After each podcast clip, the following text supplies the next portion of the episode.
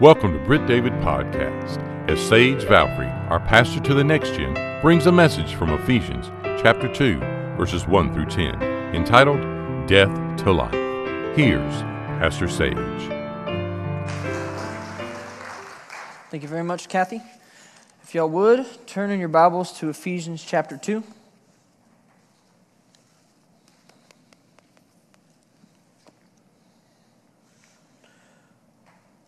So, about a month or so ago, maybe a couple months, I started going through the book of Ephesians in my personal study, uh, just because I've always wanted to study it, and I figured, you know, why not do it? Because I just finished the previous book I was in. So, I started studying Ephesians, and it's been a blessing to me.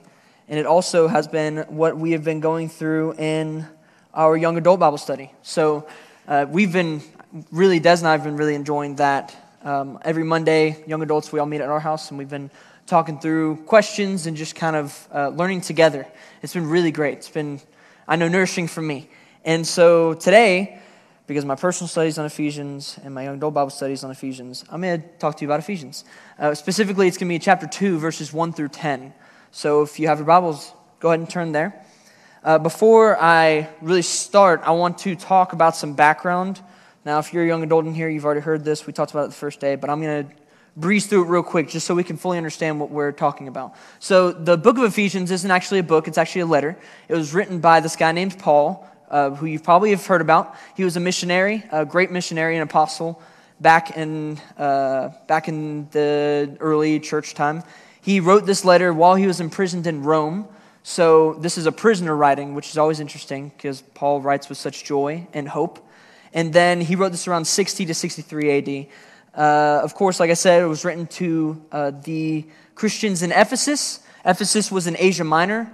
Ephesus, specifically, its background, it was a pagan city. It featured an ancient wonder of the world called the Temple of Artemis, this incredible, amazing, giant temple that was dedicated to this goddess named Artemis. I encourage you to do some research on her, it is pretty interesting. And they also had an amphitheater for about 50,000 guests, which tells you a couple things about this city. Uh, Ephesus was very pagan, they had many gods, and they had many people. In fact, Ephesus was a trade port, so there was hundreds of people coming in and out every day. This was a prime location for Paul to go and preach the gospel. And if you read uh, Acts chapter 19, Paul actually, or Luke writes about Paul's journey to Ephesus when he spread the gospel to them. So I encourage you to do that. Uh, some homework for you if you want it. Uh, as for some uh, context for what we're going into, so we're going into chapter 2, verses 1 through 10. But just so that you know what happened beforehand, uh, Paul introduced himself, chapter 1, he introduced himself. He greeted them. He goes in, talks about God's rich blessings. Uh, there's three uh, that are uh, redemption, inheritance, and the Holy Spirit. He goes in and talks about how he's praying for the Ephesians, and then he moves into talking about Jesus. He moves from the Ephesians to Jesus, and he, he's exalting Jesus as this ultimate ruler over the world and also the head ruler of the church. And then he goes straight into what we're about to read. So I'm going to go ahead and read it, and we'll start going through. This is what it says in verse 1 of chapter 2. And you were dead in your trespasses and sins, in which you previously lived according to the ways of the world, according to the ruler of the power of the air, the spirit now working in the disobedient. We too all previously lived among them in our fleshly desires, carrying out the inclinations of our flesh and thoughts. And we were by nature children under wrath, as the others were also. But God, who is rich in mercy, because of his great love that he had for us, made us alive with Christ, even though we were dead in our trespasses. You are saved by grace.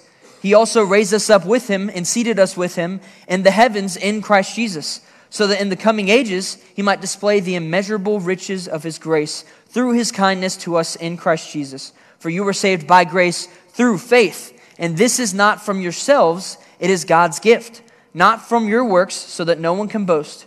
For we are his workmanship created in Christ Jesus for good works, which God prepared ahead of time for us to do. Let's pray again. Lord, thank you so much for your word. God, thank you that your word edifies us, it builds us up, it grows us. Sometimes it burns us, but that's for our own growth, Lord.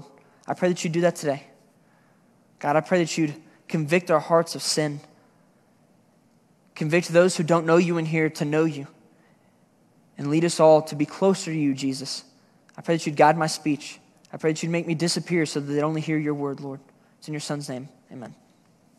Uh, so, before I go into it, another thing is anyone in here into running? Just curious, out of like a kind of for fun. I hear a lot of groans. A lot of people don't like running. I, it's okay, I get it. I have a love hate relationship with running. It's on and off. So I'll be on for like three weeks to a month, and then I'll be off for like six months. it's, it's really bad. Uh, and recently I began one of my ons with running. Uh, this past week, actually, on I think it was Monday. Monday night, actually, I set the alarm for an hour before I usually would wake up, and I said, I'm going to go run tomorrow. I woke up. I actually, I, I was pretty, I was pretty um, uh, proud. I actually got up, which doesn't usually happen. I usually just snooze and then just eventually change the alarm. But so I went and I did something really smart. Instead of doing a small run to start out after not running for a while, I did a big run. So I went around. I live in Phenix City off Summerville Road, and I went around by Idle Hour and I came back around. So if you are familiar with Alabama, with Phenix City area, there's this road, uh, there's this hill called Suicide Hill. Now, Desnai's house is at the very top of Suicide Hill. And I wasn't really thinking straight, and I guess I went around and I went to the bottom of it, and I said, okay, I could go back where I came, or I could go up this. Now, Suicide Hill, if you couldn't tell, it's, it's ridiculous. It's the steepest, like, tallest hill. It feels like in Alabama, probably not, but it's, it's very, very steep and very tall. And so I'm at the bottom of it, or I'm about a, a quarter way up it, and I'm like, okay, let me try to run. I'm sure it's not that bad. So I start going. And at first, my stride's pretty good. It slowly became smaller, smaller steps. Eventually, I'm walking. And I felt, by the, time I, by the time I was close to the top, I was almost crawling up. It was, it was awful. In that moment, I hated running and I regretted everything. But so I got up there. I had my rocky moment where I made it. I was very happy. And I got up, went into my driveway, and I laid in the grass and just kind of sat there. Now, if you'd asked me how I felt in that moment, I would give you one word, and that's dead. I felt completely dead. That's what I would have said. Uh, but the reality is, I wasn't dead because I, I got up and I went inside and I took a shower and I went to work. I wasn't dead. Well, today we're going to talk about how we were all really dead, like actually dead. That's what Paul starts us out with in verse 1. And so that's what we're going to go into. Uh, he really, this uh, verses 1 through 3, uh, Paul gives us six problems that we have, six problems that we have as unbelievers. So this is before Christ. So for those of you who know Jesus now, who love Jesus, who, who've been saved, this is how you previously lived. That's how Paul words it. He says, Some of you previously lived like this. So I know that's the case for me. I previously was living like this. This was previously my state. For those who don't know Jesus, this is their current state. So let's look at these six problems. Number one, as I just mentioned, we were dead in our sins. We see that in verse one. Paul said, And you were dead in your trespasses and sins in which you previously lived. So, dead, like Tim said it before what can a dead person do? Nothing. They're dead. Absolutely nothing. A dead person is completely dead. they can't get up. They can't make something happen for themselves. They can't save themselves. They can't resurrect themselves. Completely dead. That's our state. Number one, we're dead. Our second problem is in verse 2. We walk as the world walks. We walk as the world is walking. Paul says, You're dead in your trespasses and sins in which you previously lived according to the ways of the world. Now, this is already an issue because God is not going along with the world's, you know, the, the world is, a, you could say it's a, a current and it's taking, it's constantly moving and it's changing and shifting. God is not moving and changing and shifting with that. God is a rock and he does not change. He's immutable, is what, is what we learn. He's unchangeable. So if God's not changing, that, and the world is changing and we're walking according to the world, then we're not walking according to God. So, another big problem there. We're walking like the world does. Romans 12 says that we should not be conformed to the world, and without Christ, that's all we know. If you don't know Jesus in here, then all you know is what the world knows. All you know is the world. You're just going down that current. It's not different. It, nothing is strange to you. This is just life. That's it. Conform to the world. Our third problem we obey Satan. This seems pretty drastic, but this is what Paul says. He says, You were dead in your trespasses and sins in which you previously lived, according to the ways of the world, according to the ruler of the power of the air. The ruler of the power of the air, that is Satan. That is, that is the adversary, Lucifer himself. So not only are we walking according to the world, but the world is also walking according to Satan. Satan is guiding them. They're walking according to his ways and what he wants them to do. Obviously, that's a big problem. But that's not all the problems we have. With obeying Satan, our fourth problem is that we disobey God. Paul says that he calls us uh, disobedience. He says, uh, This is the spirit now working in the disobedient. So, those who don't know Jesus, he calls them disobedient. Disobedient to who? Well, disobedient to, to this right here, to the Bible, to God's word, to God. So while we're obeying Satan, we're disobeying God. This is another big issue. God's words hold life, they are the truth, the only truth in this world. And we are walking counter to that. We are, living, we are disobeying that and obeying Satan. Our fifth problem is found in verse 3. We're feeding the flesh. We feed the flesh. We see that in, like I said, verse 3. It says this We too all previously lived among them in our fleshly desires, carrying out the inclinations of our flesh and our thoughts. So, the Bible describes, when, when the Bible is talking about the flesh, when you're living in the flesh, you're feeding the flesh. That is your carnal instincts, your, your physical body. So if you're saved in here, which I know most of us are, that means that God's Spirit is residing in a sinful body. That's just the truth. Our bodies are sinful. That's why after we get saved, we still sin. We're continuing to sin because God's Spirit is in us. He's growing us, He's shaping us, He's molding us to look more like Him, He's sanctifying us, but our bodies are still sinful. That's why, in the end, when we're taken up to heaven, Jesus is going to give us a resurrected body. Because our current bodies, all they know is sin. I could love Jesus with all my heart, soul, mind, and strength, but my body still loves sin. That's the problem. And so, we as sinners in this, in, uh, in this uh, context, we're feeding the flesh. All we do is feed the flesh. What does my flesh want? I'm going to do that. The Bible will describe it as, in other portions of Scripture, it would say, um, doing what's right in our own eyes. That's, that's, that's feeding the flesh, doing, doing what you want. Or the world will say it in every movie, following your heart. That, that they'll encourage that. They'll, they'll push you to do that. Follow your heart, follow your heart, no matter where it takes you. And they don't care where it takes you. They just think if you're happy, that's all that matters. That's, that's not why we're living. We're not living for our personal happiness. And truthfully, if we were, then we wouldn't be, we wouldn't be looking into the world because the world does not contain real happiness. We have true joy in Jesus, but yet we reject him. In the world, we get this temporary happiness that goes away and leaves us feeling empty. And the only way we feel to fill that back up is to find more temporary happiness in the world. It's this constant, endless, terrible process. The sixth problem that we have, and this is a big one, is at the end of verse 3. Paul says, We were carrying out the inclinations of our flesh and thoughts, and we were by nature children under wrath, as the others were also. So, our sixth problem is that we're under God's wrath, under his wrath. See, God is going to judge those who rejected him. That's just the truth. That's what we see. God is going to do that. His wrath is going to be poured out onto them. If they reject him until the end, until he comes, until they're gone, that's the truth. And so, if we are sinners, if we're living in our flesh, if we're disobeying God, we're obeying Satan, we're dead in our sins, then we're children under wrath. We're children under his wrath, being crushed by it like this heavy, heavy weight. This is a really dark picture. And Paul paints it so dark because the next part makes it, it makes the next part look even better. It shows us, it opens our eyes to how, how good salvation is. See, we were completely hopeless. And any unbeliever rejecting Christ in hopes that salvation will come for himself, out of himself, that person is hopeless. There's nothing there. But there's a solution. Paul shows us a solution in, in verse 4. He starts with these two amazing words, but God. But God, it, it represents this, this literal divine inter- intervention. God's intervening into that story. You're dead, you're doing nothing but sinning, living for yourself, but God. So the question I ask is well, what does that matter?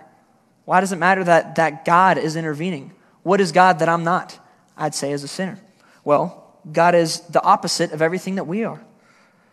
Number one, uh, and, and all that's seen in Jesus, in, in his life, and the way that he lived. Number one, Jesus was and is alive. While we're dead in our trespasses and sins, Jesus, not only did he live in righteousness, never sinning, perfect and blameless, But also, after Jesus physically died, Jesus physically, bodily resurrected. Jesus is today alive. That's, the, that's the, the biggest, the most amazing part of this is that while we're dead in our sins, Jesus is still alive. And then look at the rest of this. Number two, while we're walking according to the world, Jesus walked counter to the world. Look at, look at the gospel. We're going through Luke right now. Tim's preaching through it Sunday mornings. We're learning about Jesus' life and ministry. And you see, Jesus is never, everyone's not always in agreement with Jesus. Like, yeah, that's right, Jesus got it. In fact, most of the time, people are yelling at him, cursing him, afraid of him, telling him to go away. Because Jesus was countercultural. Jesus, Jesus was not doing what the world wanted him to do, he was doing the opposite. While the world wants to live for ourselves, Jesus was living for God. Jesus was thinking of eternal things. Jesus was seeking out those that the world was oppressing and, and rejecting. Jesus would seek out the woman at the well, the Samaritan that, that was adulterous. Jesus sought her out in love. This was countercultural. A rabbi, a Jewish rabbi, seeking out the Samaritan, and then a Samaritan woman, and then a Samaritan woman who had multiple husbands and wasn't with one of her husbands at the moment. Like, that's a, completely countercultural. That's Jesus. Number three, Jesus, he disobeyed Satan. So we see we're, obeying Satan. We're doing everything that Satan wants. But what did Jesus do? Well, Satan tried three times to, to get him to do what he wanted, and it didn't work. Jesus, every time, turned to God's word instead. He rejected Satan, he disobeyed Satan. He said, I'm not, I'm not going to listen to you. I'm not going to listen to you, deceiver. Jesus is disobeying Satan. And Satan was trying really hard. He tried really hard to, to, to make him slip, to make him slip up, to make him fall into sin. Jesus, or Satan tried to make Jesus his own. But Jesus is that strong rock, that, that unmoving rock. And he stayed. While Jesus was disobeying Satan and we were obeying Satan, we were disobeying God, Jesus, he obeyed his Father. We see that all throughout, especially if you read the book of John, where, where John is focusing on Jesus' um, uh, his godhood, really. And he's really focusing, like he, you see all of those prayers in John 17, you see that a lot. And you see Jesus' focus. I am I'm doing as my father says. He is submitting to his father's will. And this wasn't an easy task, especially for Jesus. This task wasn't just rejecting himself for his whole life. This task led him to submit to God to the point of death. But not just death, but death on a cross the scourging beforehand as well. Jesus submitted to his Father until death because he knew. He knew that that would bring us salvation, and that is what the Father wanted, and so he obeyed. Number five, while we were feeding the flesh, Jesus was feeding his spirit.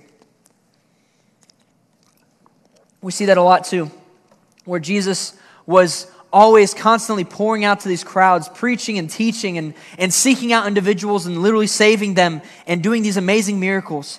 Jesus was constantly pouring out. I don't know if you ever, if you ever read that and notice that. It's, it's constant. But there's times where you, see these little breaks where it says that Jesus would retreat to a mountain. He'd retreat to the side, away from the crowd. And you know what Jesus would do? Jesus would pray. He was praying to his Father. This was Jesus feeding the flesh, or not sorry, feeding the spirit. Jesus was feeding him his spirit in that moment, getting that spiritual strength. He wasn't feeding his flesh, doing what his flesh wanted. He rejected his flesh, he let his flesh starve. But then he continued to feed the spirit. His spirit never starved, he was constantly feeding it. And number six, while we are children under wrath, Jesus is the wrath giver. See that in the end times. Jesus isn't the one that's under any, any wrath. Instead, Jesus is the one on the throne, and he's the one judging us. Jesus is the wrath giver. So, is this, is this but God important? It's so important. It's the most important thing for you to ever hear that this but God, God stepped into the play. God stepped in, he intervened. Yes, this is important. And then Paul goes on to give us two more things about Jesus. Two more things that are really important in verse 4.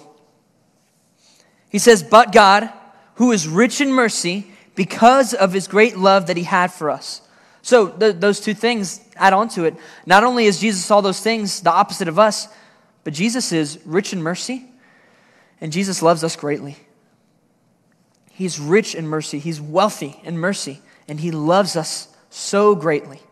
See, if our God was not merciful, if our God was not loving, we would have a cynical God that would let us die under our sins.